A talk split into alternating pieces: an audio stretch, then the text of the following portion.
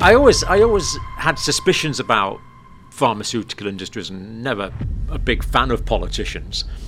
But in many cases, that's grown from slight mistrust to contempt. For me, I would feel I was acting unethically to recruit people into those vaccine trials.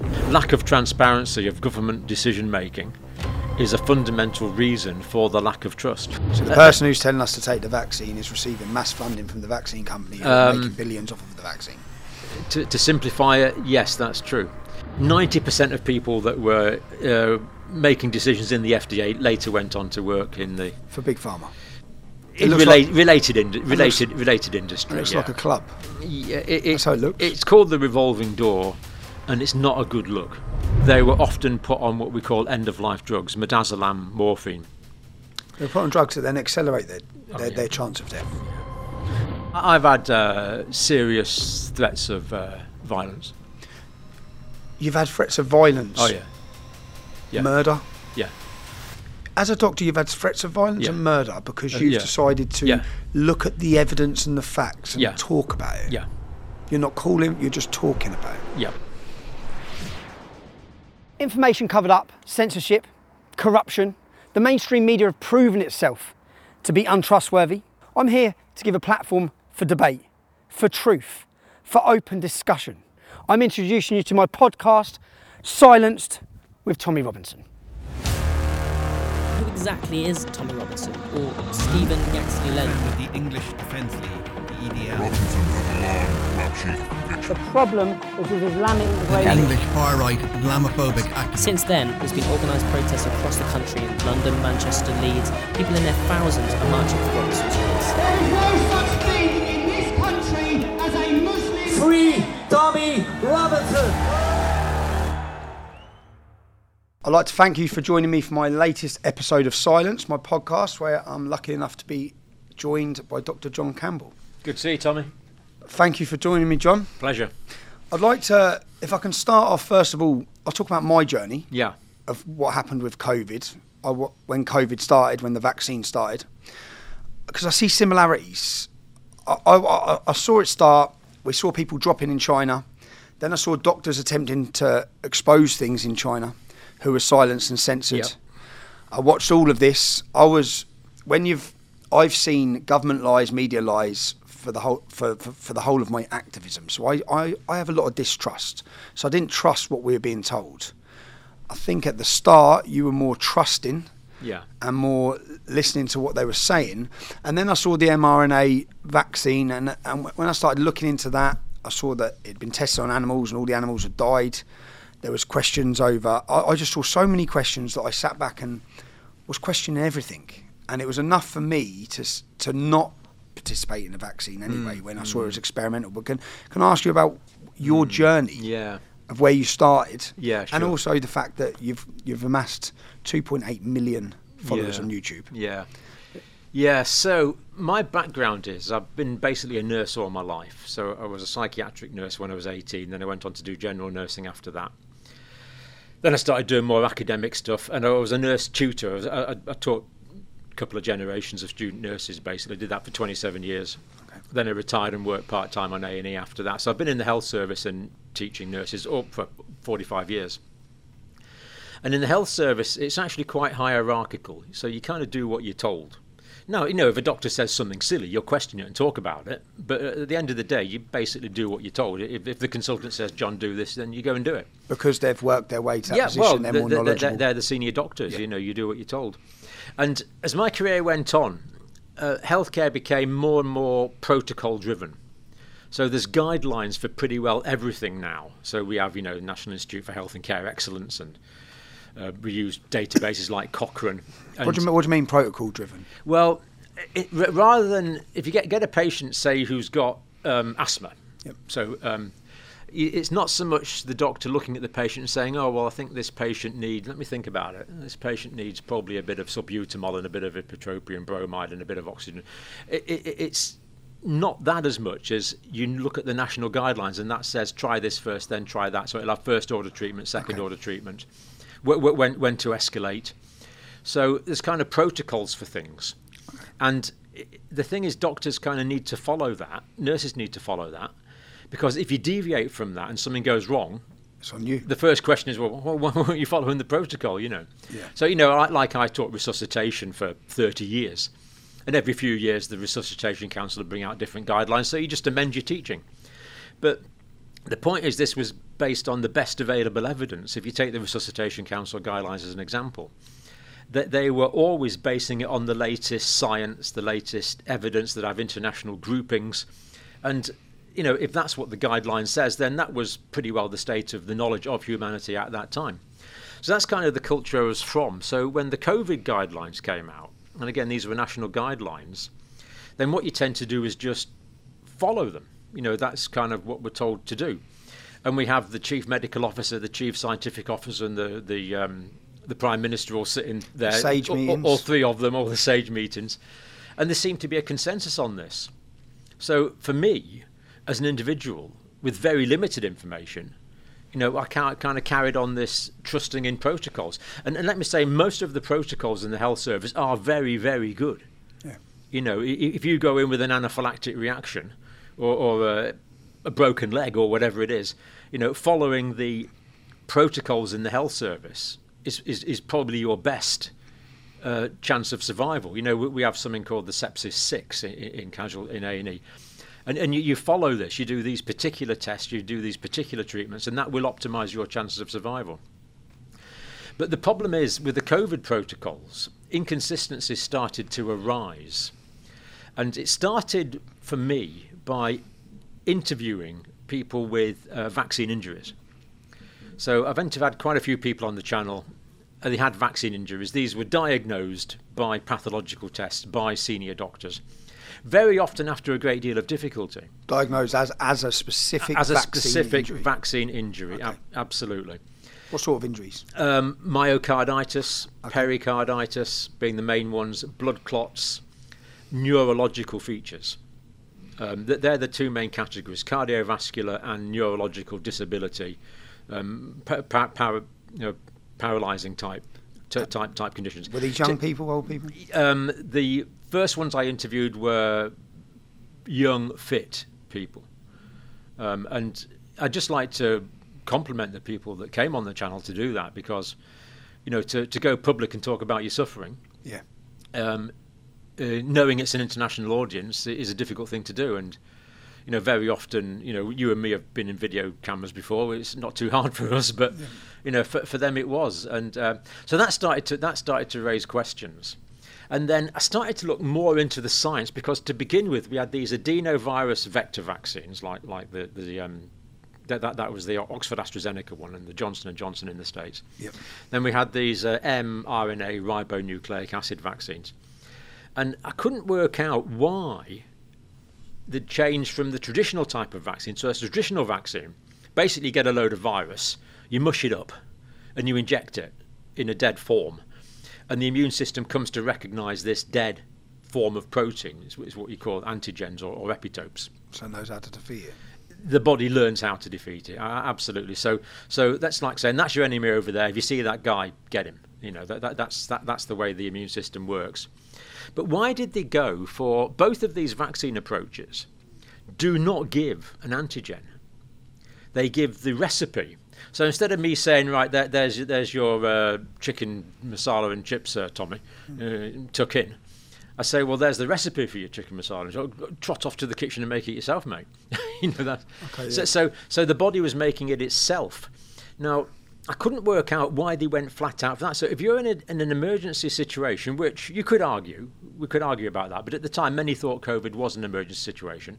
People were getting sick from COVID. There's, there's And there no was a question. mass propaganda campaign. There, there, there- there was, but people were still getting Yeah. sick. You know, my mate's in intensive care. We're, we're looking after people with pathology which was specific to to COVID. Okay. Now, yes, some of the, a lot of the deaths were caused by things like ventilation, but you know, there, there was there was a, an actual um, p- pathology there.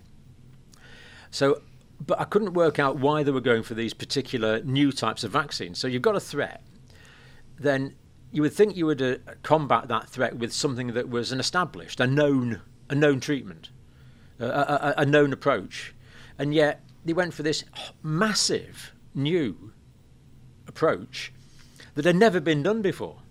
This has never been done. Adenovirus vector vaccines had never been used. mRNA vaccines had never been used. So it seemed to be a bit of a risk. So that, that started com- sit, sitting a bit uneasy with me. What is mRNA? What so people sit and think, yeah, well, what is sure. mRNA? Yeah. So all the cells of your body, Yep. you have this stuff called DNA in the middle of it, the nucleus. That's deoxyribonucleic acid. Now, that is the recipe to make you or me. So, what the DNA does is it carries the genetic code. That is the information. So, you get half from your mum, half from your dad. It's the genetic code to make the proteins that make the cells, that make the tissues, that make the body. So, the DNA um, is a double stranded molecule, the famous double helix. Then that peels in half and it, it, it there's a process called um, there's a process called uh, transcription, and that changes the DNA message into the RNA message. So now you have the message in RNA, ribonucleic acid. Then that molecule literally trots off from the nucleus, goes into the cytoplasm, the white part of the cell, the, the, like the white of the egg around about the cell, Yep. and the specific small organs in the cytoplasm of the cell are called organelles, and these are called ribosomes. And the RNA goes into the ribosome, and the ribosome takes the information from the messenger RNA, in this case, and strings it into particular amino acids. So, three sequences, three letters in the RNA code for one amino acid. So, you'll get one amino acid there, there's 20 amino acids. Then you'll get the next one, and they'll all chemically combine together. Then you end up with a big string of amino acids and then they fold in particular ways. It's called protein folding, and they form the proteins. The proteins form the components of the cell, allow for cell growth and allow for cell division. And then many cells make up a tissue, many tissues make up an organ, and many organs make up you, you and me. Yeah. So it is that information. So, so what, what the mRNA vaccines did was they gave the RNA directly. So you give the RNA in what's called a, a lipid nanosome. Nano just means very small. That goes onto the edge of the cell. It's supposed to happen in your arm. It's supposed to happen in the myocytes, the cells of your arm. That RNA goes directly into the cells in your arm. The muscle cells in your arm take that RNA. Because it's RNA, it's sent to the ribosomes in the cell. The ribosomes make the protein that is coded for by that RNA. But in this case, the code, of course, is to make a form of spike protein because it only works for it only produces spike protein. So the ribosome, using the RNA instruction, makes a spike protein, not a whole virus, just the spike protein. That and components of that are then exported to the surface of the cell. So what you end up with is foreign material on the surface of the cell. That means the immune cells that patrol all the surf- cell surfaces in the body recognize that. They say, "Oh, just a minute, there's a foreign foreign protein here," and they make an antibody to it. Okay. That's what's supposed to happen, and that does happen. But the lipid nanosomes are so small, we now know they go everywhere. They leak. They leak. They leak out of the site. Now they're supposed they're supposed to go there, and they're supposed to go to the lymph nodes in, in your armpit. But we now know that they're so small that they go everywhere. That means they're circulating around the body. So these lipid nanosomes, What's the problem? What's the problem with that? the problem with that is that the fatty cell membrane on the lipid nanosomes will merge with any other fatty cell membrane, and all the cells that line all of your blood vessels are made of these fatty cell membranes. So, for example, if a lipid nanosome was going through the a vessel in your heart, then those vessels in your heart are learn, lined with what we call vascular endothelium. This is the clots. Sm- well, well, it, it can it can be. You get these smooth cells. Yep. The the lipid nanosome merges onto the membrane of these smooth cells. The RNA goes in. These cells then make the antigen, which is then sticking on the surface of the cell. But this is a cell now, which is in the blood vessels of the of the myocardium of the heart, for example. And then because it's a foreign protein, it will be attacked by the immune system. Now, some cells, um, immune cells, will recognise that and start making antibodies. So you'll start to get an immune response, which is the purpose of giving the, um, the the vaccine in the first place. But you get because it's a foreign protein, you get another group of cells called cytotoxic cell poisoning, cytotoxic T cells. And what they do, rather than surgically remove the particular antigen, it's a bit like having some terrorists in a, in a, in a cave. You don't take them out one at a time, you just chuck in a hand grenade and kill the lot. So, so what So these cytotoxic T cells do is it just takes out the whole cell. Okay, And that causes inflammation. because that was a cell that was needed. It, wa- it, it, well, that, that cell can be replaced, but the point is, it's an inflammatory reaction. Okay, But if you kill a lot of these cells at the same time, that, that will damage what we call the vascular endothelium of, the cell, and that can lead to things like blood clotting and things like that. But it, it, all, it the key thing is, is it causes inflammation. Now, inflammation is anything that ends in itis. is this what's causing myocarditis? Yeah.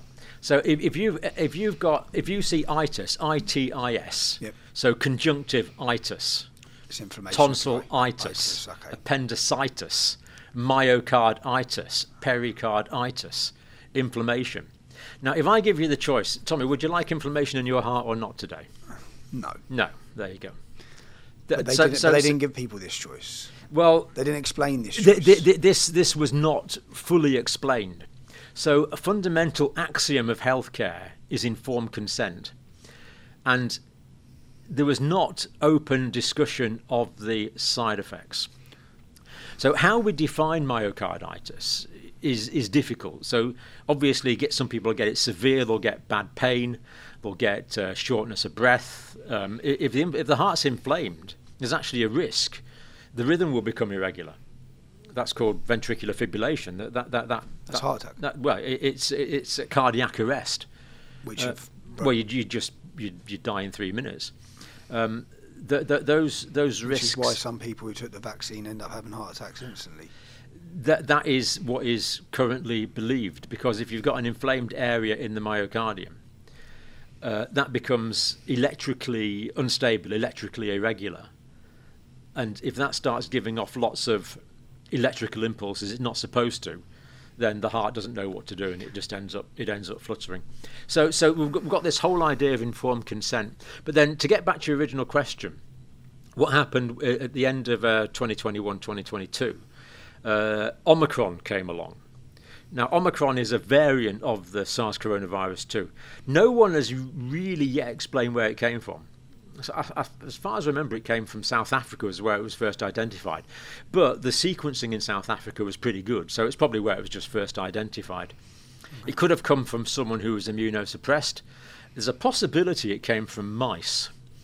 Um, but the mere fact that that has never been e- explained is kind of curious. it's kind it's kind of interesting because humanized mice are used quite a lot in uh, vaccine genetic research. For testing. What, what, what they actually do is they take some genes from humans and put them into mice. It's called transgenic mice. So so so that they'll have a human um, ACE ACE2 receptor, for example, that can be coded for. But so anyway, that's that's a bit of a distraction. But but, but the point is, Omicron was way less pathogenic. People were not getting sick. Basically, the infection moved from the lower airways to the upper airways. And of course, if you've got infection in the upper airways, it's a cold. You know, we kind of live with that. So we had this disease that was way less pathogenic. People were not getting admitted to intensive care, anything like the numbers. And yet the, the vaccine protocol stayed the same. And I thought, just a minute, the risk benefit analysis has changed here. Because whenever you give a treatment, it's always risk benefit analysis. Now, if you are very sick, um, I, I would carry out a treatment on you uh, that might can, can, can Have a high risk. have very very high risks Because you need it. If you came in with a collapsed lung, I'm afraid we'd have to stick a tube in your chest. Now there's a risk to that, but if you don't do it, you'll die. Yeah. But I wouldn't do it to you now. Yeah, yeah, you know, you- be- you- because because the risk benefit analysis i- i- is not there. So it's always saying, well, what's the potential benefits here? What is the risk here? And it seemed to me that because these I'd been interviewing people with vaccine injuries, and uh, these these theoretical risks and the unanswered questions were accumulating, that it started seeming to me like the risk from the vaccine was now greater, especially in the younger demographic, than the risk of taking it. And yet, the government guidelines have changed now quite dramatically in my country. There's been, some might say, backpedaling, but, but they've changed quite dramatically now. Although, one thing that does concern me is the government guidelines for this autumn is still recommending vaccination for healthcare workers and care workers. regardless of age. regardless of age. So if you're a bouncing fit 20 year old second or third year student nurse, They're going to put an mRNA the, vaccine. the, in. the government is still recommending that. You, you know, because we know it leaked, but there were warning signs from the start from Dr. Robert Malone, was there not? And, The- and so, what, could could they could they have been aware that this vaccine could cause these heart problems There, there were voices from from the start? from the start. And Dr. Robert Malone is the the inventor of this. uh, he- he- RNA I believe he was involved in the early In the early- developments of mRNA technology. and he come out saying, "Hold on, Yeah, this could do this, this, did. this, and this." but but Sage was saying something else. Sage So- was saying something else. So we, we, we, we, there, So was, I- there was these conflicting opinions. So you've got all these highly qualified government scientists saying one thing, and you've got kind of lone voices saying another thing.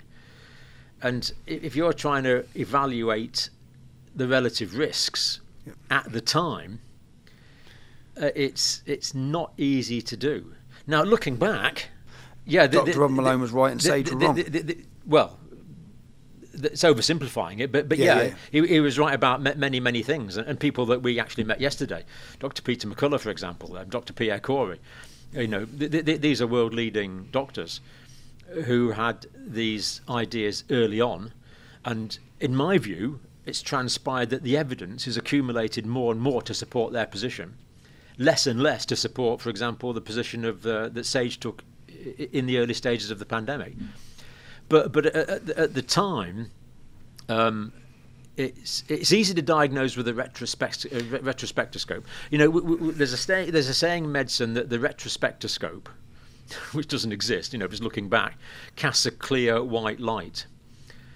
And it's easy to see at the time. But the big thing that I'm still annoyed about is the people that had the full information at the time. So the Chris Whitties, the Patrick Vallances, the the, the, head of the you know the, the Medicines and Healthcare Products Regulatory Authority. They had all this information I didn't have, that wasn't available to the public. They had all this information.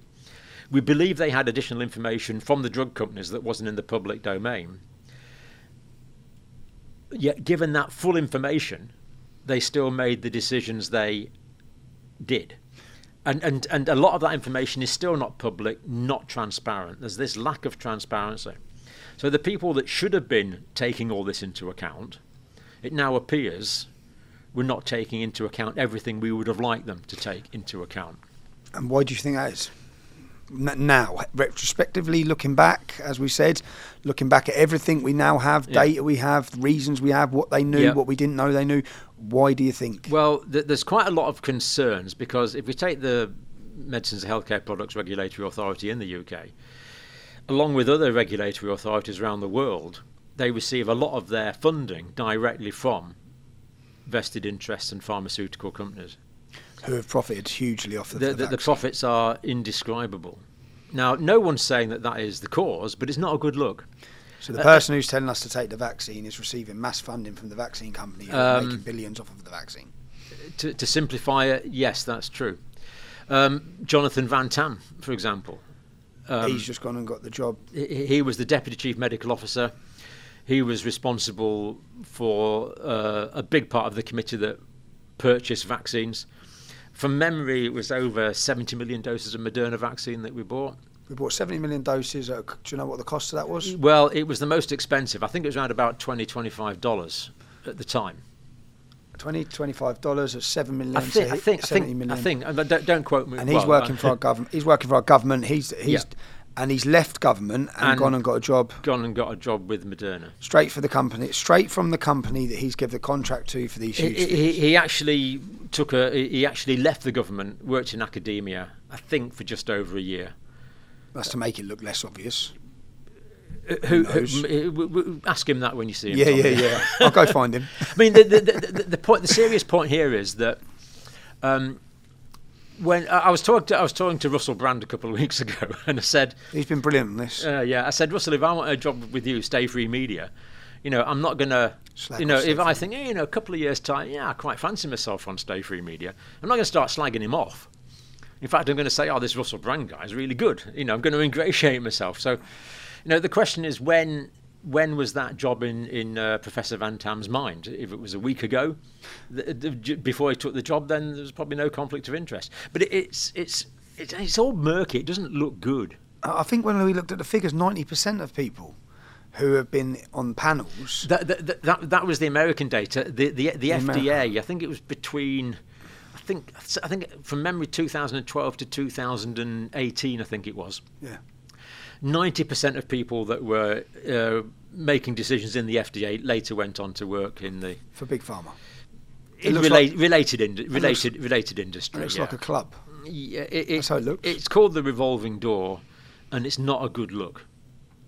And it goes the other way around. So, so um, Patrick Vallance, for example, uh, was very senior in GlaxoSmithKline, and he left them, I think, in What's two- GlaxoSmithKline? It's a huge pharmaceutical industry. Okay. Uh, huge. Um, he, I think he left them in something like 2017. Then, of course, he was the chief scientific officer all through the pandemic. No one's saying there was any conflict of interest there, but it's um, it, it's just not a good look. Um, we, we need some way of funding these regulatory agencies so that they are independent. And of course, no one's saying they're not independent, but it has to appear independent so that the public can restu- have trust in them again. Because the big victim, the, the big thing that's gone wrong in this pandemic is trust. I get, okay, it's not a scientific sample, but on my videos, I'll get two, three, four thousand comments uh, per video. And an awful lot of those express mistrust in authority. A lot of trust for authority has not well some some cases it's gone completely. Some cases it's turned into a blatant contempt. But other people it's like a niggling doubt. Now there could be another pandemic tommy. This is possible. A legitimate one. yeah. There could be a pandemic. And this is a and some viruses could have a mortality rate.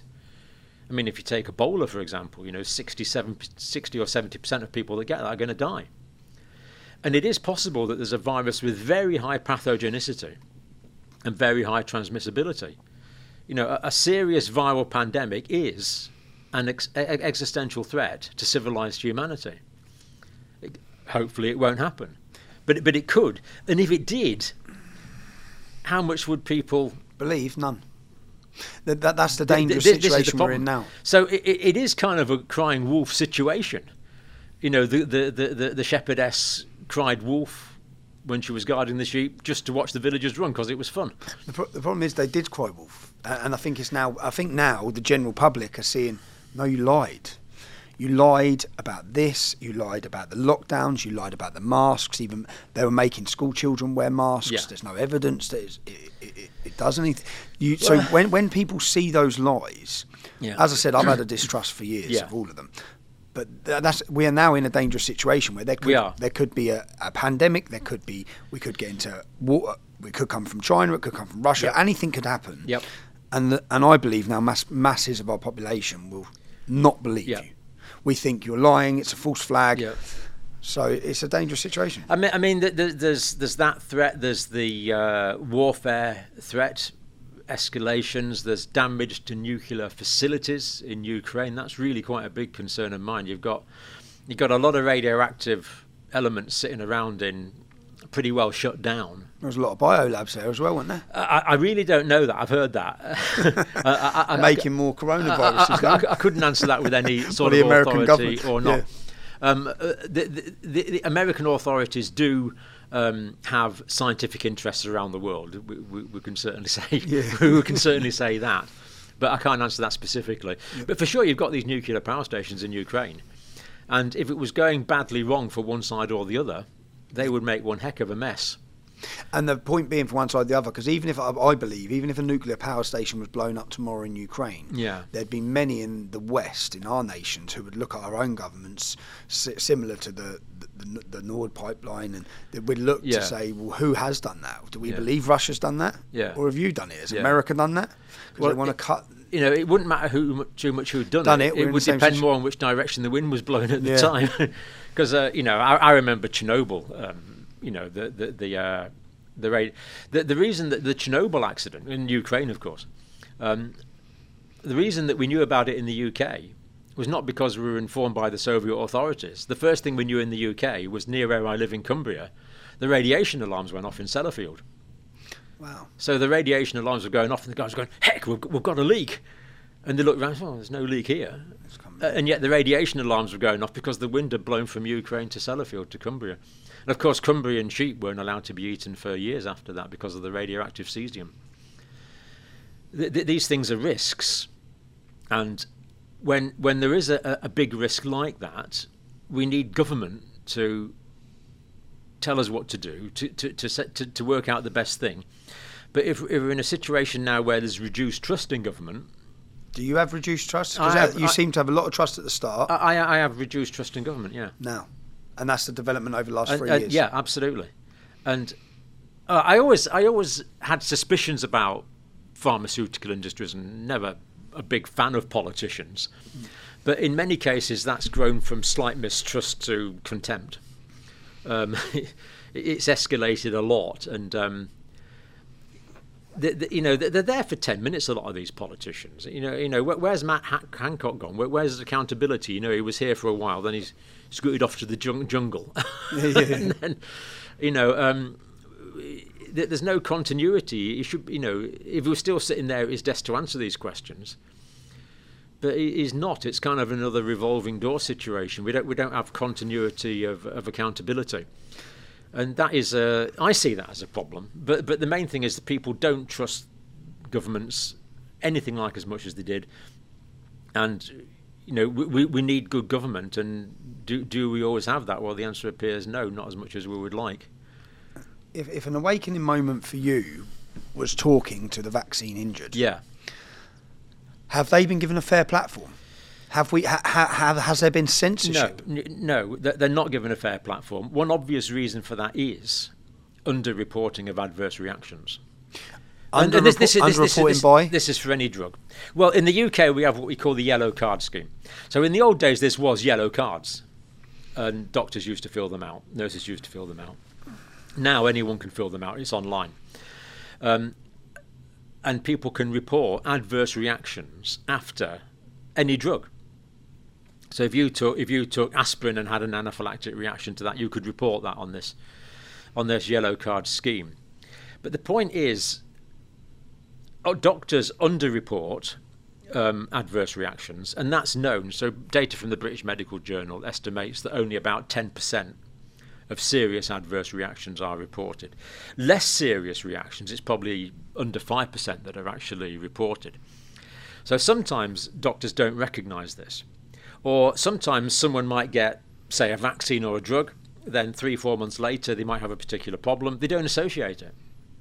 They don't realise. So sometimes it's just deliberately not bothering Yep. to report these things. Other times the association is not recognised. So we end up with gross underreporting. And the All Party Parliamentary Group looking into COVID at the moment estimated that underreporting could be as high as 98%. Uh, uh, In other words, i you know, two, what we can say is between 2 and 10% of adverse reactions are probably not reported. So, how do you monitor this if reactions are simply not being Are we- reported? Am I also right that the reactions, anything that happens in the first 14 days, is not classed as va- vaccine related? Um, that, that, that, that was related to uh, it, it, that, that was data related to infection. So people would have the vaccine, and it's re- recognised that it takes a week or two weeks to build up the immunity. So if someone was vaccinated and then got an infection the week after, that that, that wasn't counted as as a, as a vaccine protected infection. But if someone was vaccinated and died the next day, Um, then that may or may not be reported on the yellow card scheme, depending on the individuals involved. okay. The underreporting is a big, big issue, and it's not just in the UK. Th- This is everywhere. What do you think of what do you think of how the media have? do you- Well, do you think that they've? Do you think well. that, do you think they've? Um, think they've been fair on the representation of how bad COVID was? Do you think they've been fair on the vaccine? I, I never liked national media in the UK, and now I'm openly contemptuous of it. That that they have just put out, as far as I can see, one particular narrative, and if you disagree with that, you're thrown to the fact checkers, who can work out elaborate ways of pointing out why you're wrong. But in actual fact, all they're doing is giving another opinion. So I've been fact checked so many times. I saw that in 2020. in 2020, they spoke, spoke very highly of you. 2022, I think they were labelling you. Well, I've never been invited onto the BBC. you don't want to. no, I, I, I, I suspect that's not going to happen. No, no, no. m- mainstream media has largely followed a particular narrative, uh, not questioning uh, vaccine safety extensively enough. Do you find that? Do you find that insane? The fact that because mainstream media are supposed to be the journalists that investigate both sides of everything. Yeah, I mean, I mean, this is one of the big things in this. If we take the whole ivermectin story, the hydroxychloroquine story, you know, I, I was talking to Tess Lawrie about this. She's one of the doctors that did the original meta studies on this Yep. back in 2020. And I said, where the heck are the investigative journalists tearing this apart? Where the heck are the investigative journalists? You know, if Watergate had happened now, Tricky Dicky would probably get away with it. You know- Watergate, explain. What, Well, well uh, Wa- Wa- Watergate was where the uh, people working for President Nixon back in the well, well I don't know, early seventies, I guess, late sixties, uh, actually broke into the offices of the opposition to get dirt and information on the. oh, and what you're saying is, if that happened now, no one would be Yes, so investigating. so, so Ri- Ri- Ri- Richard Nixon used, uh, or his cronies used burglary to get information on their enemies. Okay. And that, that was blown apart by uh, investigative investigative journalists. I can't remember from the paper now. It might have been New York Times. I'm not sure about well, that. it certainly wouldn't be investigated now. No, well, it's no. the New York Times. Uh, but but as a result of that, uh, he was uh, he was impeached and resigned. okay. You know, wh- wh- where are the people investigating uh, the trust fund that Rishi Sunak started in 2013, I believe it was, the Leam? Uh, explain explain this. So well, Rishi Sunak on well, all I know is, is an article from the Guardian, which is not, not my favourite favourite paper, but but um, uh, apparently uh, Rishi Sunak, before he came into politics, politics, uh, there was a trust fund called the Leam. They put a lot of money, we believe, half a billion dollars into Moderna back in 12% shares? Uh, that, that's the figure I've heard. I, I couldn't substantiate that, but the figure in the Guardian was, was 500 million US dollars. Uh, you know that that's no. Of course, we're not saying our prime minister's corrupt in any way. But he just gave a contract for the next ten or fifteen. Well, the years British gov- the British billion, government has just agreed to a contract. We believe it's for a billion pounds A billion pounds to over build, ten years. To build a plant. They're building the plant now. Moderna we believe. Yep, Moderna plant near Oxford.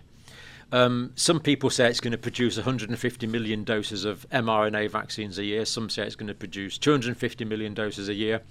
There's a similar plant being built near. Uh, I'm pretty sure it's. Um, I'm pretty sure it's um, Melbourne. Anyway, it's certainly Australia. Uh, there's a similar plant being built in Canada, both going to produce 100 million doses of mRNA vaccine a day. Um, and this is for a company that no one had heard of until, well, apart from people that were starting trust funds in 2013. You know, th- th- these things, eh, you know, if, if this Why do they need that many mRNA vaccines? Why are they Well- 250 million a year?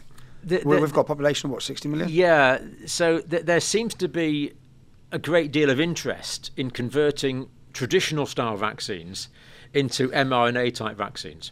Why? So that is a really, really good question, Tommy, and one I'm not in a position to answer. You know, my axiom in healthcare is if it ain't bust, don't don't fix it. Is it for public health? Does this sound like it's for public health? Well, they, they, they, they want to improve. Influenza vaccine at the moment is pretty pathetic. The coverage is useless. It only gives you coverage for a few months. So they want a flu vaccine that's going to give you high levels of coverage for longer periods of time. So the flu vaccine, they're working, we believe, on an mRNA flu vaccine. There's another one called respiratory syncytial virus, RSV. Uh, they're working on a, an mRNA vaccine for that, we believe. And there's also vaccines. I don't understand this, but there's a lot of vaccines that are going to treat potentially different types of cancer. And that's potentially quite an exciting development in treatment of cancers that you could take an immunological approach to treating cancer. Because if you have a, even a fairly advanced cancer, and for some reason, it's called spontaneous recovery, sometimes the immune system will recognize that those cancer cells are abnormal and eradicate them. So that's actually potentially quite exciting.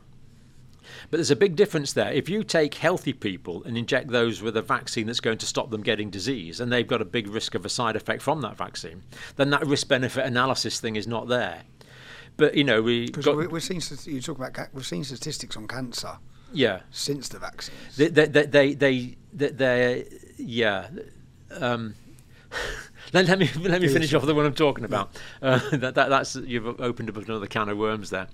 Um, but if you if you had, and God forbid, you or I had an advanced cancer, and there was a treatment that say had, you know, a pretty good chance of curing us, but there was a one in a hundred chance of dying, one in a five five percent chance of dying. You know, if we we're going to die anyway, Yep. then that's kind of a risk we might we would take. Yep. You know, because i- i- if it improves your chances of survival, then we would take that. But that's for people with the cancer already. So it's a risk benefit analysis thing. Now, what I was talking about before, the the systemic absorption of these lipid nanoparticles going everywhere, producing antigens that the immune system beats up on all around the body. Um, I don't see why that problem is limited to spike protein.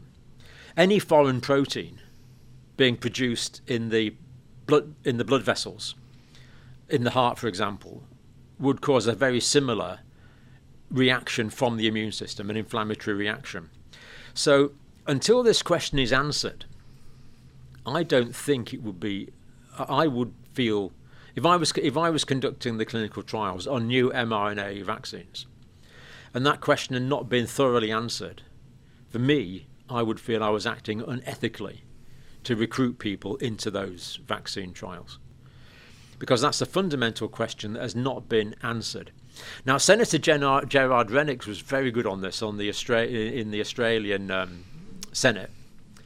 So he had a couple of representatives from uh, Pfizer Australia, and he said, "Do you know the mechanism by which your vaccine causes myocarditis?" And they flannelled around this question. Oh, the, the, we, do notice there's very rare side. and That's not the question I asked. We're not. I'm not asking about why? rare side of it. Do you know the mechanism? By mechanism, what does that mean? the know mechanism is is how, how that how that's How going that's wrong. happening. How that's going wrong. if you don't- so, so the mechanism of, of an illness is, for example, if you if you have a, if you have a viral infection, the virus will invade cells and kill cells. You know that's the mechanism of, of action. If you have uh, furring up of your arteries, then that can cause turbulence in the blood. That can cause a blood clot. The blood clot will block off the circulation. It's the mechanism, what we would call the pathophysiological mechanism. So he said, "Do you know this mechanism?" And ultimately, these two doctors wouldn't answer that question. They, they said they didn't know, which is incredible. They said they didn't know that, and they took it on notice. And they did eventually get back to him, and uh, they, they did give some um, immunological reason why why there might be a problem in myocarditis, but they didn't seem to address this fundamental problem with the lipid nanoparticles acting as vectors carrying these things around the body. So un until someone can clearly explain to me that no, if we had a if we had a RSV vaccine or if we had a um, an influenza RNA vaccine, this is why your fears, John, are unjustified. This is why it won't float off to the lining of the heart, the vascular endothelium in the coronary arteries, and cause problems there. Y- y- You're your, your question was legitimate, but here's a satisfactory answer to it. Then, then we could carry on. But until that fundamental, basic pathophysiological question is answered, um, I don't really see how we can ethically proceed with this because With it's a more- legitimate with question. Any more mRNA vaccines? This would apply to any mRNA vaccine that coded uh, that coded for a foreign antigen. Until until we can be assured that they're not systemically distributed. Now they may have worked on this new Moderna plant may have found out a way to make sure there's no systemic distribution. But that needs to be open, it needs to be public, and it needs to be able to be peer reviewed by the world scientists. That's it. That's we need that- that, that- published, that's- transparent. And that's if the reason for these vaccines was to actually help. Yes, yes. Because we've seen at this conference we, Yeah. atten- we attended yesterday, yeah, yeah. there's lots of people with different op- uh, of opinions around the world now that are speaking out on the motive of the vaccine. What's correct, correct. What's your belief in the motive Correct. of the vaccine? In hindsight, looking at everything that's going on now, looking at what they knew and what they didn't tell us, looking at the fact they're now. Yeah. I- i- Is the motive profit or is the motive? Oh well, well. I mean, I mean, the, the, motive in business is always profit, of course. And this is business. This isn't public Uh, uh, health. Of course, of course, uh, pr- profit is the, is the motive of that business exists to make profit. But, it, it, but is what's happening with our government? Is it business or is it public health? in your opinion? that, that that transparency is simply not there. I don't have the data to answer that question, which is part of the problem. Lack of transparency of government decision making is a fundamental reason for the lack of trust. But do I have strong suspicions that there's financial motives? Yeah, I've got suspicions. So- so I can't prove that, but Well, well, simply putting it, that because it's insane for anyone to listen to this. Rishi Sunak Yeah. invests money in a fund in 2013 of 500 million pound. He buys 12% shares in Moderna. Yeah. Rishi Sunak is now the leader of our country. He wasn't is. elected. There was a coup. He's now in charge of our country, and he has just given a contract for a billion pound well, he, that he is going to personally benefit from in a huge manner. he, um, we, we, we are assured that all his interests are now blinded. Assured by who? Rishi Sunak. the, at the point being, there's no investigative journalism. There's no. It, it, it, it doesn't. Uh, what I'm saying, Tommy, is it doesn't look good. It needs to be transparent. Follow the money. Why aren't investigative journalists picking this to pieces? You know, wh- why, why isn't this completely clear and above board? And at the moment, there's things that don't look good. if you follow the money and everything. But if you, in the sense of cancer, Yeah, with since the vaccine, yeah, people who have taken this vaccine, yeah. are they more likely to now develop cancer? Is, Well- thi- is this an attack on our immune system? Yeah, if you look at the office for for uh, for I can't remember what it's called now, um, the Office for Healthcare and Improvement or so- something like that in the UK. Um, the there's some conditions that have become more common during the pandemic, and there's some that have become less common. So, interestingly, uh, the one that's classified as other lung diseases, way less people are dying of other lung diseases, which is a bit surprising if you think that COVID attacks the lungs. lungs. Yeah, so so that category is down. All the vascular diseases are clearly up. So there's more deaths from strokes, more deaths from heart attack, all the Up- cardiovascular diseases, up by- heart failure. Up more by a deaths. lot, up by very. Yeah, yeah, yeah, significantly. Significantly Si- significantly, yeah, since the yeah, vaccine. yeah. Now the if you if you look at those trends on cancer, the the, trends from the Office for uh, Health Improvements, it's not as it, it, with the cancer ones, it's more ambiguous. Some months it's up, some months it's slightly down. Different cancers, it's different. But the, the trends on lung disease are down. Liver disease is up quite dramatically. Liver cirrhosis, that's fibrous tissue forming in the liver, which is basically the end product of any long term liver inflammation, which is a concern. Heart diseases, uh, strokes, heart failure are all up. We are watching the cancer data with great interest. Now, other sources of information are saying that there's more cancer deaths are occurring more. And breast, I saw figures for breast cancer that were Yeah, I, I haven't seen any, any recent figures on that, but um, it really is a major problem in the UK that people can't get to see their GPs readily. It's really quite difficult. I was in my GP surgery last few days ago for a blood test, and the place was like the Mary Celeste. you know, there was there, there was hardly anyone there because you know traditionally you'd have a big list of patients. The GP would say, right, Mr. Campbell. No, they in." just won't. No, no, no, well, i- it's it's you basically need a telephone triage to get to see your doctor, and that is a fundamental problem because I can look at your face now, Tommy, and because I've been doing this for forty-five years, I can see you're in reasonable shape today. You know, but if you were slightly had a slight pallor, uh, if there was a slight dullness in your eyes, if there was a slight blueness around your lips, I would spot that half a mile away. And you can't do that on the phone. So people that are actually, I, I've come across individuals that actually look quite ill. And if I'd seen them at work, I would go to the consultant and say, "Can you look at Mrs. Jones, please? She doesn't look well to me." And that's what I would do. You know, I, I would go into a cubicle uh, on A and E when I was working there after I retired. Patient didn't look right.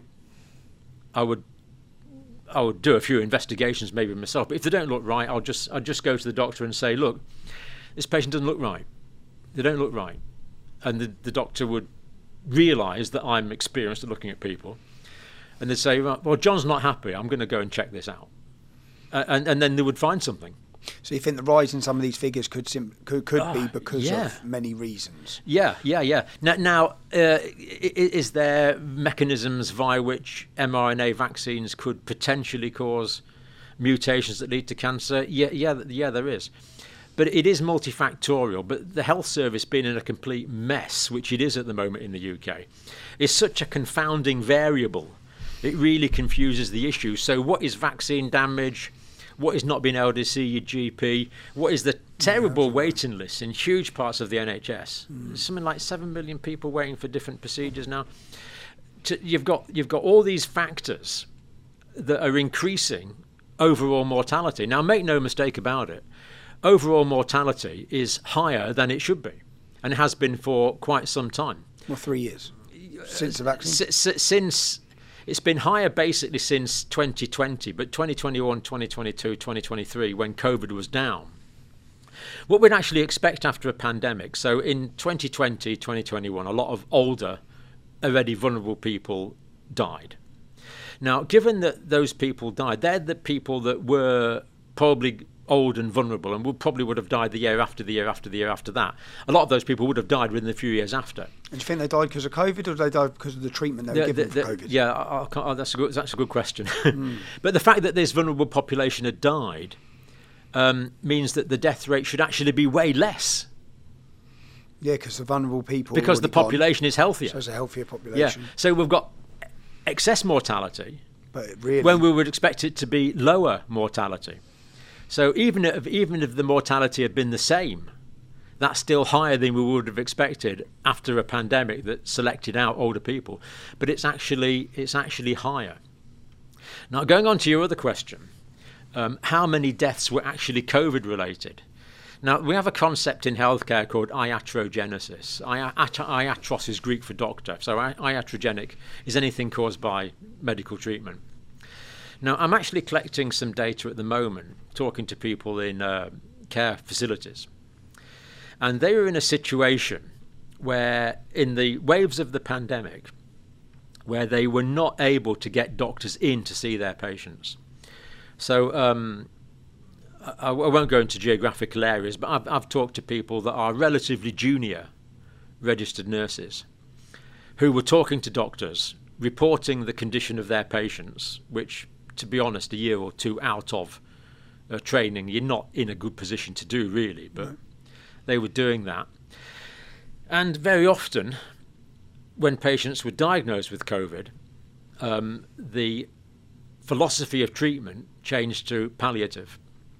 Now, palliative just means you make the patient comfortable. and then and then they and then don't treat them. Well, th- th- they were not. The, the very often patients in care homes were not given oxygen. Sometimes that wasn't available, but they were often put on what we call end of life drugs, midazolam, morphine. They were put on drugs that then accelerate their Oh, their, their chance of death. Yeah. So someone's diagnosed, they've got COVID, which we now know, and They could have recovered from. they could have recovered from, and they were put on end of life drugs, which actually killed them. um, accelerated the end of their it. life. That is, I, I, I've got instances where that happened. The extent to which that happened, we we don't know. And the big question. So, what what what I'm kind of doing now is what you call a, a, a qualitative uh, research. So I'm talking to people, and you know I'm getting themes like the cupboards were stuffed full of end of life drugs. Th- well, they, these bought, they bought so many. the, the, the, the, they, that they were ordered in in case they were needed for, for to alleviate the, the, the suffering that often goes around. Now, That- if you, that- that- that's what we're told. yeah, yeah. Well, you know, if, if you're dying of a painful cancer, then we give end of life drugs, and that's a great blessing. Mor- morphine's a wonderful drug. Okay. You know, wonderful drug if used correctly. But older people that are vulnerable, especially if they're ill. So if you came into A and E department and you had a broken ankle, I'd give you 10 milligrams of morphine without batting an eyelid. You'd be fine. You give that to a- an old person, i- it's possible.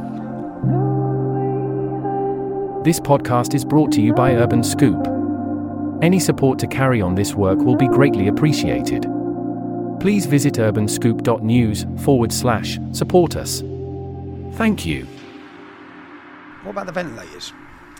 Yeah, um, Because we, we, we our process was if if, if, if they're in in in, Yeah. in with COVID, yeah, they're getting ventilators. Yeah, yeah, yeah. So, intensive care doctors, um, we've always people in intensive care have always known that ventilation, of course, is a very dangerous thing to do. You know, if I put you on a ventilator now uh, as as a fit person, there's a chance that you could die of a, a complication from that. So ventilation's always been dangerous. We've known that, but of course, intensive care doctors are very aware of this. but they were getting people in with um, acute respiratory distress syndrome in the alveoli, and they were often being ventilated following previous protocols. But the point is, COVID gave rise to um, sy- symptoms via a different pathophysiological mechanism to other diseases. So intensive care doctors had to learn how to treat this new disease. And to be fair to them, they did learn pretty quick. Learn what they, they actually we shouldn't be The, putting the, the, on the, the ventilators 'cause vent- ventilation is very particularly dangerous in COVID. because the ventilators were killing them. Um, yes, people were going on ventilators and not getting off them. Yeah, but they did learn that pretty quick. So, so did did did overventilation result in deaths that were unnecessary early in the pandemic? Yeah, I, th- I think they did. Did, did the doctors learn pretty quick? Because you're dealing with intensive care consultants; they're not stupid people. Yeah.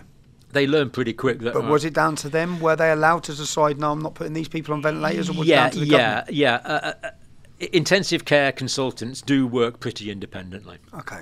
Yeah, it is. It is less protocol driven than, uh, for example, a vaccination protocol. Okay. Or a protocol for treating asthma. Yeah, they they do have genuine uh, independent clinical autonomy, and they did learn pretty quick. But to be fair, it was it was a, it was a new it was a new disease, um, and you have to learn how to treat it. Now, was there massively missed opportunities there? So, for example, we've talked to uh, Pierre Kory from the States. He testified to Senate in the States and said, Well, I think we should be using uh, steroids, prednisolone. So, what happens in COVID is you get the acute infection and then you suffer from the, the inflammation from that infection. So, to get rid of the inflammation, steroids saved a lot of lives. You know, giving drugs like prednisolone and um, other steroids. Pierre Kory advocated that to Senate. It was taken on board and it was basically rolled out internationally. A lot of lives were saved. And then he found his patients were getting better with another drug, ivermectin. he testified before Senate again. Senate took that information on board. And I looked at the early information on that and thought, yeah, this is pretty promising. Problem. But that one was, I, I think, I, I think it's not unfair to use the word suppressed. when we say suppress, ivermectin, ivermectin I've, I can't say the word. Ivermectin. Ivermectin is a very cheap drug. Oh, it's basically free. It's I mean, a free it- drug that yeah. could have. So the evidence now shows would treat COVID, but the pharmaceutical companies would not have made the billions I, and billions. I, of I have talked to a lot of very senior, very skilled doctors who assure me that they have seen dramatic benefit from treating COVID with ivermectin. And am I right that we saw evidence yesterday that in 2018, before the pandemic, Yeah. ivermectin was removed from France? The French government Oh, I don't, I don't, I'm, attempted to suppress it. I'm, I, I don't know about. I've never heard that one. But but but uh, ivermectin is on the World Health Organization list of essential medicines. So I, ivermectin, the it's been around for a while now. It's it, it, billions, um, up up to four billion doses of ivermectin have been given to human beings. So wh- when the FDA said, "Come on, you all," What you're not a say? horse, you're not a cow. They said it was dangerous. They said it was dangerous. When COVID started, they said this drug, which has been proven as safe, uh, uh, is dangerous. Ivermectin is a very safe drug, but there's a complete axiom in healthcare that you give the right dose of the right drug to the right patient via the right route at the right time. All drugs have to be given via that area. So the right dose of the right drug to the right route to the right patient at the right time. If you give the wrong dose, all drugs are going to be toxic. That's why we have doctors. That's why we have pharmacists to give the right dose of the right drug to the right patient at the right time via the right route. If people start medicating themselves, of course, that's intrinsically dangerous. So, if this drug had been made readily available through doctors in the States who were more than happy to prescribe it, or, or here that were more than happy to prescribe it, then it could have been given in safe doses. And that, that risk of potential side effects would not have been there. The, me- the media made this. Uh, the media made any doctors talking about this. They made a mockery. Oh, it. it, it, it, was completely suppressed. Um, any mention of ivermectin on social media or hydroxychloroquine was uh, automatically uh, taken down. Uh, do, do, do, doctors who why? taken down by so, by social media companies, by big tech. Yeah, yeah. We've seen now from the from the Twitter leaks that big that the government were involved in telling the big tech companies of what to remove and who to silence. Yeah, I, I? I, I haven't got the full details on that, but it, it, it wouldn't surprise me. There was one narrative that was allowed. Um, What, why do you think? What, what, what would you?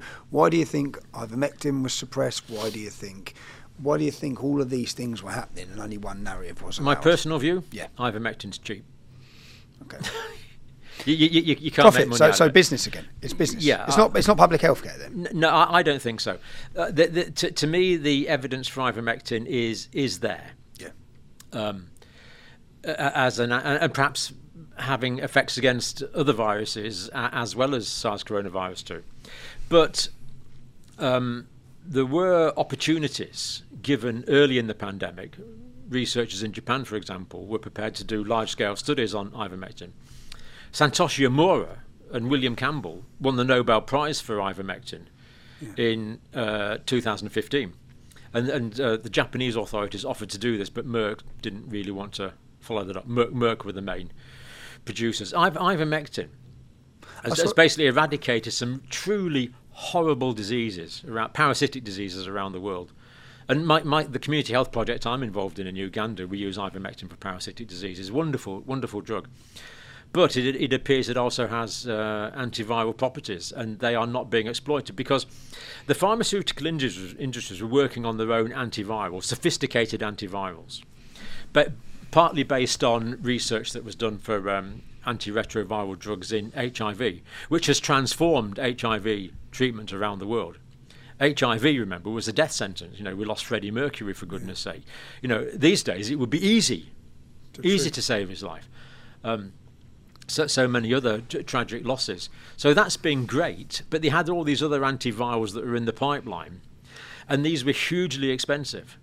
So, from a purely industry based point of view, why would you want a dirt cheap, effective antiviral from a when, business you, when you can have an expensive one? Well, we saw there was an Australian businessman, an Australian billionaire, Yeah. who bought enough ivermectin for the whole of Australia, I, I've heard that. I, I haven't got a detail on and that. And it was yeah. seized by the Australian government.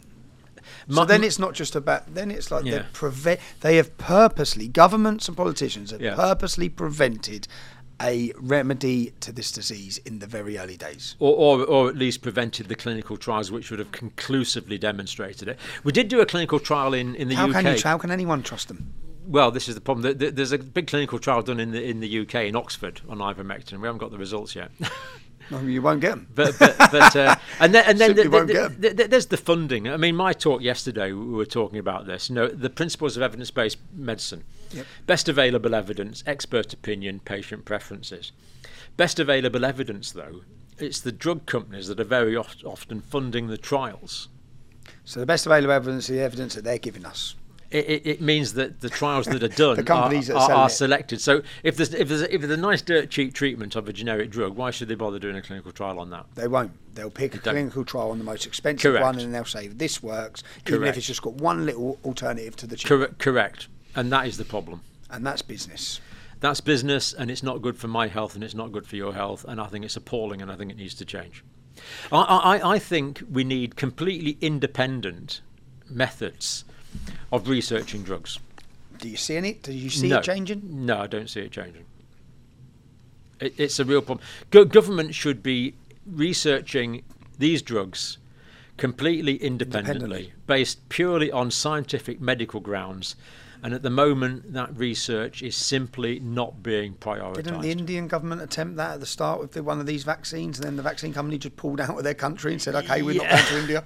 Um, the, the, the, I'm pretty sure. I think. I think what happened there was that uh, the mRNA producing Yep. Moderna, Pfizer, um, they wanted indemnity. So we we can sell you billions of doses, but they wanted complete indemnity.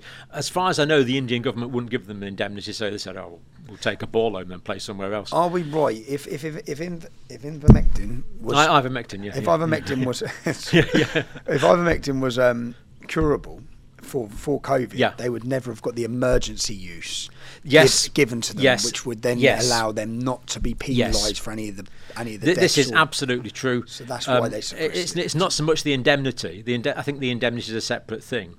But the, the, this is true in the United States. They For can't the- be held accountable. the indemnity means they can't be held accountable for adverse reactions. So, uh, so that's The, the, go- they, the governments gave them indemnity. But what, what you're referring to now is the FDA. I don't know about the UK, but the FDA have got a clause in the States, which of course is the biggest market. And that clearly says if there's an alternative treatment available, you can't have emergency use authorization on a, on a new treatment. So if ivermectin had been effective, then um, they wouldn't have been able to get emergency use authorizations on the vaccines, as I read the FDA guidelines. which would have meant that every single person who's been vaccine injured now could have sued the, sued the hell out of them. No, no, no. I think the indemnity is a separate thing. Okay. What it means is the vaccines wouldn't have got the emergency use authorization, and the rollout would never have started. Okay. Where has this changed? Has what you've seen develop changed your opinion on vaccines per se? Would you say, Oh. say now if you had young children again, as a doctor now, if you had young children again, would you be advising for the flu jab? Would you be mm. advising? Can of, can of worms, Tommy. Really hard one. You know, to tell you the truth, I have not done a detailed analysis On of all the the different individual vaccines. So uh, I, I am. Uh, Do you blame parents now who do? Would you say because parents now will be saying you're not sticking any of those vaccines in my kid? that is that is the problem. But some of them I can mean, help. I mean, what I would say is I have seen children and adults die of tetanus. yeah. Okay. and tetanus does prevent tetanus vaccine does prevent, Prevent tetanus. tetanus. and it, it's not nice. No. You know, I, I've seen children with what we call perinatal tetanus, and it's it's. ah, I'm distressed thinking about it now. Yeah. Okay. It's it's horrible. Okay. Um, so, but to, to answer your question, I would have to have detailed knowledge of every individual. Va- you know, it's Before not. advising it, there's, there's no such thing as vaccines. It's every individual one. And um, to answer that question, I'd have to be much more encyclopedic than I am. So I, I really can't give an answer. I mean, basically, at the moment, I'm still, I would still follow government protocols unless I had a reason not to. I'm not a revolutionary. No, no, okay, I get it. Yeah, I get Yeah. it.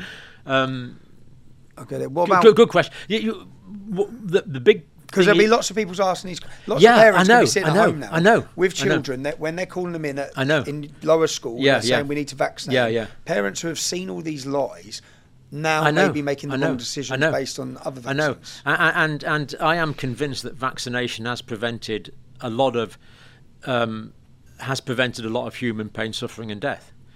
Um, but to answer that for every individual vaccine is is, is, is, is, a, is a really difficult question.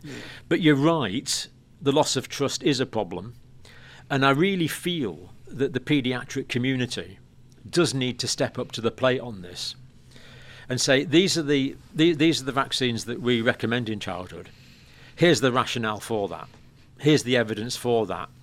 Because a big argument against traditional vaccines at the moment is that um, very often they haven't been tested against a control group.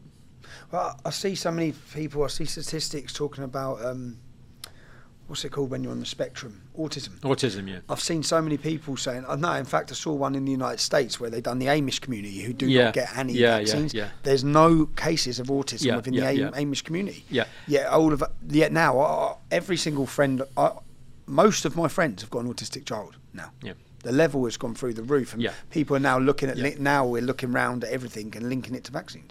I, I feel that because that question has been asked, and because that, be that because that question is in the public domain, I feel that the regulatory vaccine authorities and the paediatric community should answer that question. Personally, I'm not in a position to No, that's answer it, Yeah, yeah. but because that question. You're not as- asking that question. You are reflecting the fact that millions of people around the world are asking that question, and I really feel that d- d- should be answered by the people in the paediatric community that, that, that advocate these treatments. It is a legitimate question, and it's probably got a legitimate answer. I can't give it to you, but I feel that should be communicated via the paediatric community into the public domain. If our if the government told us in the next four weeks or six weeks, as some are guessing, that there's going to be lockdowns and there's going to be mask mandates, would you be one of the people abiding by that protocol? What would be the reason for giving these uh, mandates? I don't know where them probably climate change.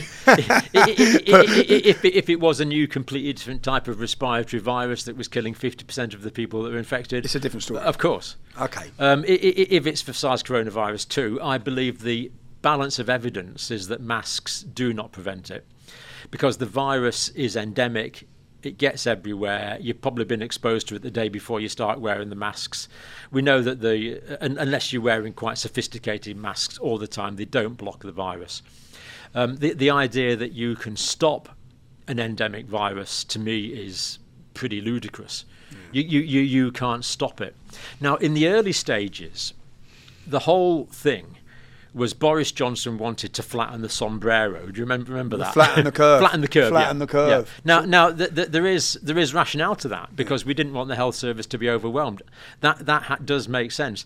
Now, everyone get it. N- now the idea that you can stop transmission of a new, more transmissible variant, an Omicron derivative, you can't stop that transmission.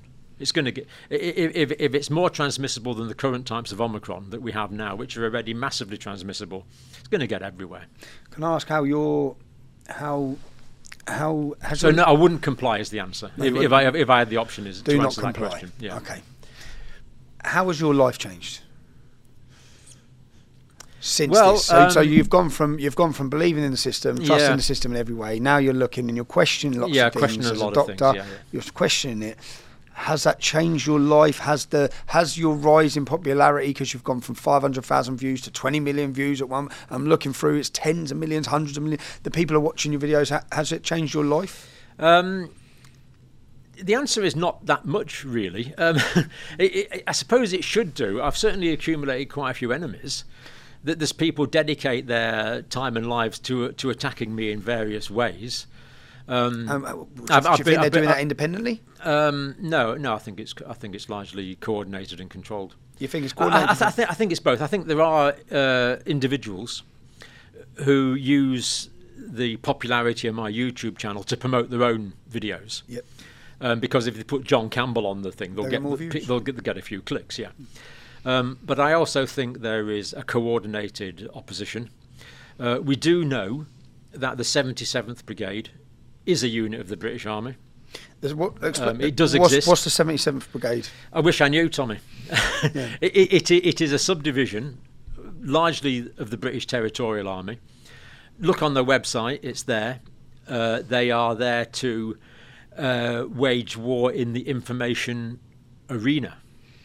So we have a British Army regiment that's job Unit, to, anyway, yeah. whose job it is to wage war. This sounds similar because the police used to have a special demonstration squad. Okay, And they used to have this squad, and their job was to wage war demonstrations. So if you've got a peaceful demonstration, right. they send the special demonstration squad in, and they make it violent. Okay. And then everyone sees the headlines, violent demonstrations, and takes away the mainstream narrative of, of the Yeah. I, I don't know about that. so, but, but, so but this, yeah, so yeah. there's a 77th Brigade whose job it is to wage. Uh, to, to protect the country against external information threats, I believe is to, the, ex- to protect the country or to protect big pharma, to protect business or to protect people. their, their their agenda is not transparent to me. So you, so, you feel as a doctor, who, who knows? there's Um, coordinated attacks against yourself, but not just against Uh, yourself. Everyone we've spo- everyone we've spoke to this yeah, weekend. yeah, yeah. And I, I've had uh, serious threats of uh, violence. You've had threats of violence, Oh yeah, yeah, murder. yeah, As a doctor, you've had threats of violence Yeah. and murder because Uh, you've yeah. decided to Yeah. Look at the evidence and the facts and Yeah. talk about it. yeah, You're not calling; you're just talking about it. yeah. And I, I'm, I'm, ca- I'm, I'm, careful not to give advice or to prescribe. Yeah, yeah, yeah, yeah. You've done, you've been. Uh, it's just to illuminate the issues. Has that, and how does that make you feel? Having threats? No, no, no. Actually, how does it make you feel? I've met your wife. Yeah. How does it make your wife feel? And your family feel? Uh, Pretty uncomfortable. Worried? Me, me personally, Yeah. I don't believe I'm going to die till the day that's appointed for me to die. To be quite honest, um, and um, I, am not. I, I, the, the, road up to death terrifies me. I've seen people die difficult deaths. Yeah, yeah, seen yeah. people die peaceful deaths. The the actual, uh, I, I am completely resigned to my own death. Hmm. Uh, you know, I, I- I've seen people die at all ages. Um, uh, throughout throughout my career, you know, uh, and um, I've always ha- had a, a cognitive awareness, and now I'm 66 now. You know, the, the chances of um, dying gets quite quite a lot higher as you get older. Um, for me personally, nah, it's okay.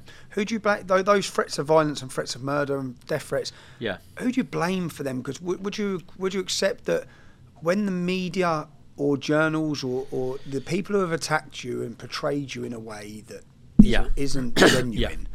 Right. No, w- w- one of the emails said, Yep. and this makes sense, that it is better to kill one man than allow him to give disinformation which kills thousands. Now, Where have they took that from? um, well, the fact that the, the people that we might call trolls, Yep. who are saying that what I'm saying is dangerous, then you'll get some head case sitting in his attic or his basement somewhere Thinks he's doing the world a favour.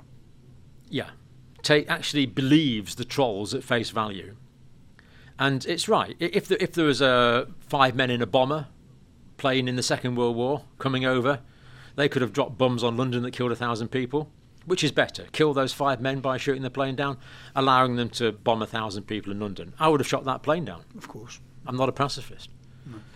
Um, so for someone to take someone like me, who's killing thousands of people in their eyes, to kill one man, If they believe it. surely that's better than allowing me to kill thousands. Which then that's the worry. That that is that is the concern, and, and that is why these trolls who appear like academic trolls are actually quite dangerous because you get the head cases out there who actually believe them. But I've had threats from people that aren't head cases. I've had to. I can't give you the details. We had a, there was a But- filmmaker but- who was killed by a left wing activist who thought who, who actually thought he was doing the world a better, Yeah. making the world a better place. Yeah. Well, I, I wouldn't really pretend to be so grandiose. All I do is discuss. you know, I, I would hope this has beneficial effects, um, but you know, di- discussing things that are going on, and and certainly um, the one or two of the emails that have been sent have been investigated and they're untraceable. So they've been, they've been sent by people who know what they're doing. Yeah, they know what they're doing. It's all, it, it's, and that is would that's at one level of pre, maybe by the seventy seventh Brigade, but that's but, who- well, the transparency would be appreciated. that's one level of pressure. That that is another pressure tactic to put on not just yourself but your family. I, I, I think I maybe think shut you up I think the uh, threats were trying to manipulate my behaviour. to prevent you from talking. Yeah, Uh, h- how serious they are, no way of knowing. in your profession, there's a very small number of doctors who have become known around the globe for speaking out. You're one of them. Is there large numbers behind closed doors that are concerned? Yes, yes, I'm convinced there are. Um, I'm retired. It's easy for me. Yeah. Um, if you if you're an early career nurse, doctor, um, it's difficult to step out of line. It's difficult to say what you really suspect might be going on because um, that could have career implications. And that's not, not just about COVID jabs, that's about the entire agenda that people are expected to comply with you know, at, at, the moment. And people are concerned for their jobs, their families, Of course. their futures, Of course, their children's of course, careers. of course. You um, where can people follow you? Oh, YouTube, type John Campbell in, you'll find my videos. Rumble as well. Um, Are you, are you trying to are you, are you trying to share? Do you see? Do you understand the level of censorship that's on this issue? And do you see that? Do you see a long longevity in your presence on YouTube? Um, the reason that my videos appear a bit silly, Tommy, is that the artificial intelligence algorithms that monitor these things can't interpret. Which ca- are we on that camera? Yep, you're on that camera. They can't interpret.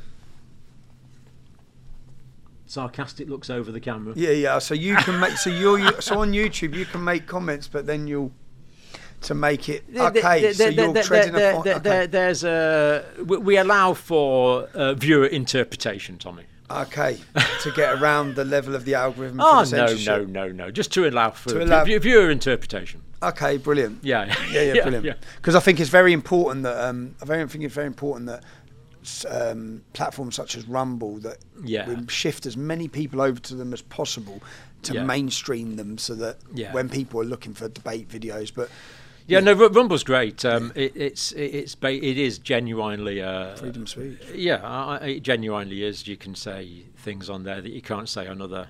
Do you think we have? Do you feel you've got free speech in the UK? Um, no, No. no. I am constantly self-censoring. You haven't to, yeah. You do. No, I, I think no, I think self censorship. So whether they bring in laws or the, the public then become fearful and they self censor. and and and th- th- there it's not it's not just the the COVID issue. It's a whole range of issues that basically we would I would be even I, I even I don't even feel free to list them now. Okay. Um, but there's a whole range of issues that are not allowed to uh, be discussed publicly, especially um, if you work in national institutions. So if you work in the health service, if you work in academia, there's a whole range of issues that basically aren't up for discussion, and that is not good for academic freedom. Dr. John Campbell, that's been, I've had a, a fascinating chat. Thanks, Tommy. Thank you very much. Cheers. Good to meet you, mate. Carry on watching for more interesting guests. I'll talk to anyone. I'll debate anyone. I'll hear anyone's story. If you want to help me along that way, it's not free. I need your support. If you can support my family, that gives me my peace of mind. It means I can continue to do the work I do. You can do so at www.supporttommy.com.